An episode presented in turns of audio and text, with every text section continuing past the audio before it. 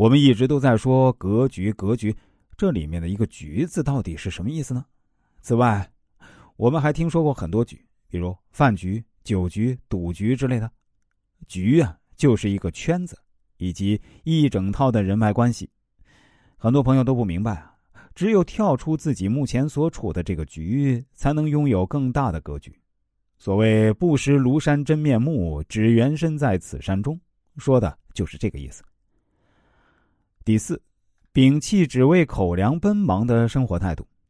有一个关于上帝和乞丐的故事，这样说：上帝看到一个乞丐可怜，就到乞丐面前对他说：“给你一千元，你会怎么用？”乞丐说：“买一部手机。”上帝又问：“那我给你十万，你会怎么用？”乞丐说：“我买一部车子。”上帝又问：“那我给你一百万，你会怎么用？”乞丐说：“我买一套房子。”在这里啊，乞丐的思维就是非常典型的穷人思维，当然也很可能是很多普通人的正常思维。当然，这种思维呢，我也不做进一步的评价。但我想告诉大家的是啊，当年马云、马化腾、丁磊这些人创业的时候呢，启动资金啊，其实也只是那五十万、一百万左右。第五，盲从就是对人生不负责任。大多数人都存在着从众心理。做事儿不敢带头，不敢冒尖儿，一切的选择以别人的选择为基准，不加选择的从众，就是盲从，就是对人生不负责任。大格局有大方向，不因外界压力而改变。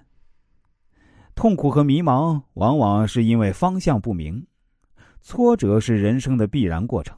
别把自己定位在失败者的位置上，不追求违背客观规律的速成。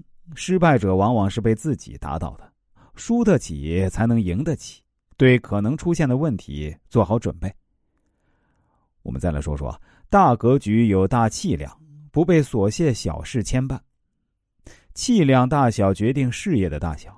用人可用之处，不求责备求全。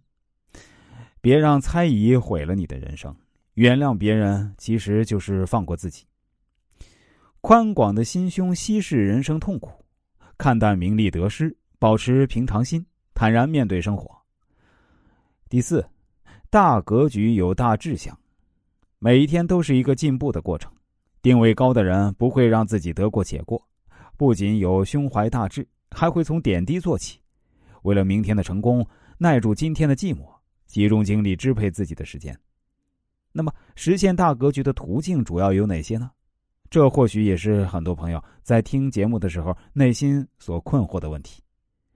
其实啊，格局不是一个先天性的东西，它和你目前的人生环境也没有必然的联系。格局是一个人对自己人生坐标的定位，只要我们能够调整心态，就一定能够为自己建立一个大的格局。